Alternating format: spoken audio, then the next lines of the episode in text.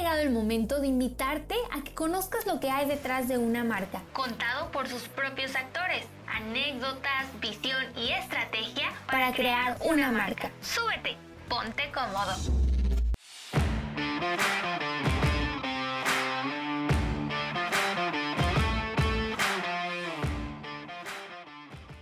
Hola, ¿qué están? Bienvenidos a otro capítulo más de Historias para crear una marca. Estamos platicando con la gente de Chirey, esta marca china que llega a nuestro mercado con una apuesta muy interesante.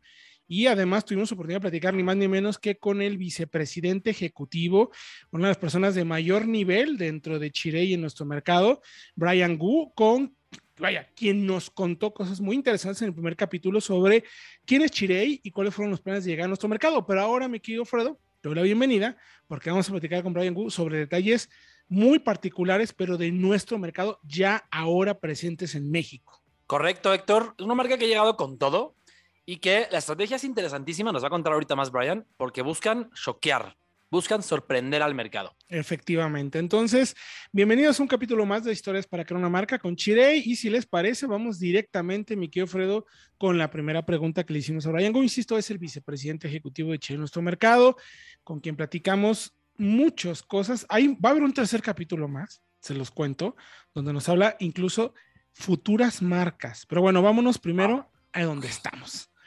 Le preguntamos, ¿ya están en México? Sin embargo, queremos saber cómo fueron los primeros pasos de la llegada a nuestro país. ¿Y qué fue lo que nos contestó mi querido Fredo?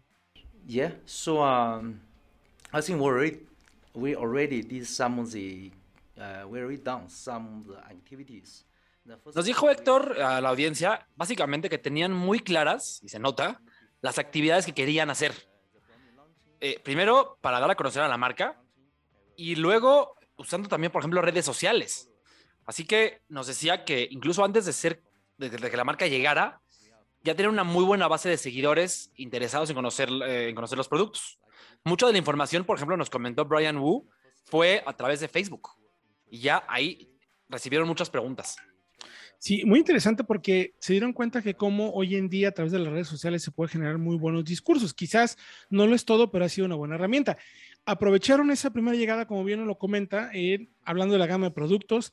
Eh, lo que le interesaba mucho también a Brian Guy y a Chile en general era dar a conocer la gama de productos, mostrar la capacidad de producción global que tiene la marca, los centros de desarrollo, pero también incluso recurrir a publicidad. Eh, llegamos a ver incluso publicidad en algunos medios más tradicionales, algunos estos que se ponen en los periféricos así grandototes, cartelotes gigantes con información, pero también la importancia de mostrar que es una marca eh, con actividades a nivel global, mostrar las actividades que tiene, lo fuertes que son en desarrollo, que nos lo contaba precisamente en el capítulo anterior, eh, cómo es una marca que produce motores, cajas, que tiene ya prácticamente 10 millones de autos vendidos y sobre todo que es un grupo pues muy fuerte, mi querido Fredo y amigos del auditorio, con una marca con un enorme potencial de desarrollo que me gusta esto, están centrados en una movilidad responsable que la meta es finalmente devolverle algo al entorno y que valora profundamente a sus clientes, que eso es justo de lo que nos platicó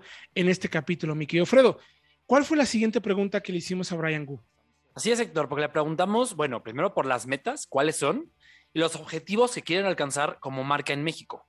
So our target in Cherry, we will want to be the the one of the main players in the market, okay?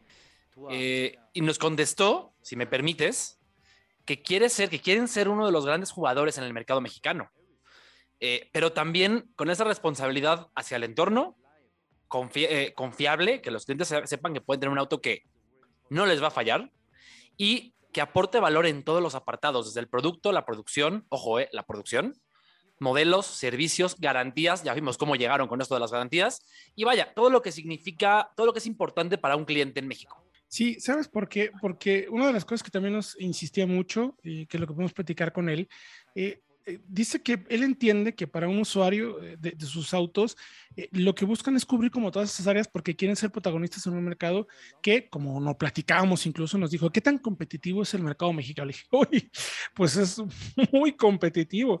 Aquí unos dos mil, tres mil pesos de diferencia pueden hacer pues todo, ¿no? Para una marca hacia favor o en contra, ¿no? Y también insistió Claro, claro, insistió mucho en la reputación, Fredo. Eh, me gustó un poco la filosofía entendiendo eh, lo que significa la reputación, pero a largo plazo. Eh, lo que me dejó muy claro fue, queremos que nuestros clientes amen sus nuestros autos, eso es lo que nos decía. Reconozcan la tecnología, recomienden los vehículos, o sea, están llegando, pero lo que buscan es que sean recomendables, que usen y encuentren sentido en la tecnología, que encuentren, eso me encantó porque quiere decir que va a incluir también a periodistas automotrices, que encuentren soluciones financieras acorde a su bolsillo. O sea que hasta nosotros podemos comprar un, Chirey. Esos son principalmente los fundamentos y eh, que deja claro que me gustó mucho, eh, que lo que están buscando es que sea una estrategia a largo plazo. Quieren clientes satisfechos a largo plazo. Dijo, queremos a largo plazo, ese es nuestro fundamento no nos interesa vender mucho al principio de inmediato porque sí, digo, a todo el mundo quiere, pero quieren que todo suceda alineado a estos criterios, mi querido Fredo. De acuerdo. ¿Sabes qué me da mucho la atención, Héctor? Que todos tenemos un amigo al que cuando le preguntas qué coche tiene, te dice, ah, es un gris, ah, es, es, un, es un rojo. Lo que me parece que Brian Wu quiere es que la gente que tenga un Chirey te diga, mira mi Chirey, ese orgullo por el coche. Y eso es lo que pues, a mí me transmitió por lo menos. Muy interesante. Sí, lo tienen muy claro. Es, muy interesante platicar con personas de este nivel de las marcas, sobre todo cuando están llegando a nuestro país, porque sí entiendes la filosofía y la apuesta a la que va.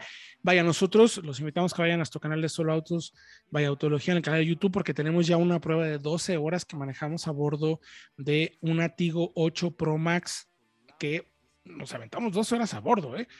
Con muy buen consumo de combustible o sea, porque la marca promete 11.9 kilómetros por litro, nosotros hicimos 11.5, 11.7, si no me equivoco, que fue muy bueno. Y nos fletamos 12 horas, 6 personas a bordo del coche. Entonces, fácil no estuvo, pero sí estuvo eh, interesante conocerlo. Y Fredo, antes de pasar al siguiente capítulo, porque nos va a hablar de lo que va a llegar en el futuro inmediato y cuáles son los planes, eh, hay un tema interesante con Chirey.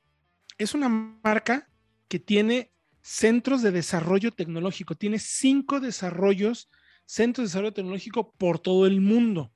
Y eso, pues, nos obligaba a hacer una pregunta lógica, ¿no? Sí, es que es evidente, porque no solamente como mercado, sino como centro de desarrollo. Eh, le preguntamos si no ven a México como una fuente de desarrollo para la marca, incluso como una fuente de talento, porque lo hay en nuestro país. Yeah, you're right. we have the same idea. Yes. So we are already noted, uh, notice that uh, here in this market, okay.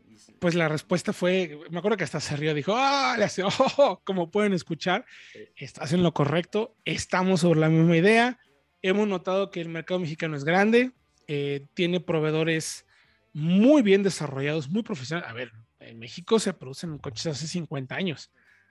Así, no, así bajita la mano, como no queriendo.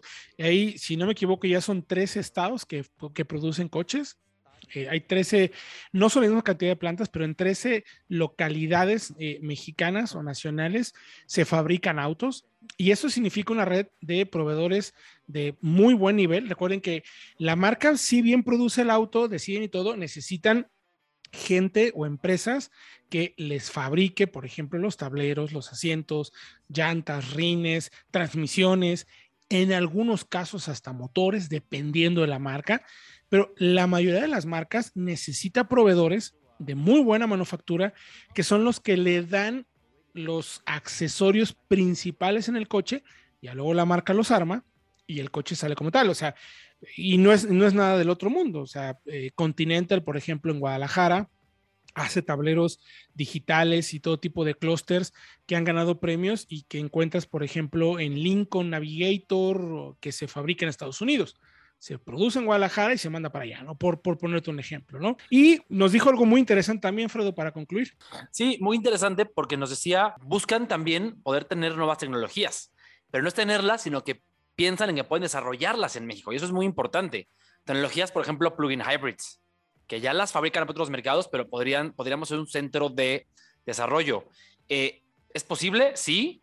Interesante, Héctor, lo que platicaba también sobre los estudios de viabilidad y nos comentó, como eh, en, entre paréntesis, que conoce eh, la, la, operación de Puebla como fabricante de automóviles.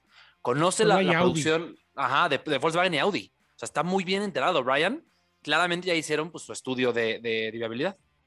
Sí, porque una de las metas principales también de Chile en los siguientes años va a ser poder establecer su propia planta para fabricar autos, no solo para el mercado mexicano, sino con miras hacia el mercado de exportación, que como bien saben, México eh, somos uno de los principales países a nivel global exportando vehículos por precisamente por una muy buena cantidad de acuerdos comerciales y por la posición geográfica tenemos salida a los dos puertos principales, tenemos a los dos océanos principales salida, tenemos el mercado de Estados Unidos como cliente principal y eso es una de las metas que le interesa mucho a Chirey y a Brian Wu, que además confirmó que sí, la mano de obra mexicana es muy interesante y justo buscarán desarrollos propios para nuevas tecnologías.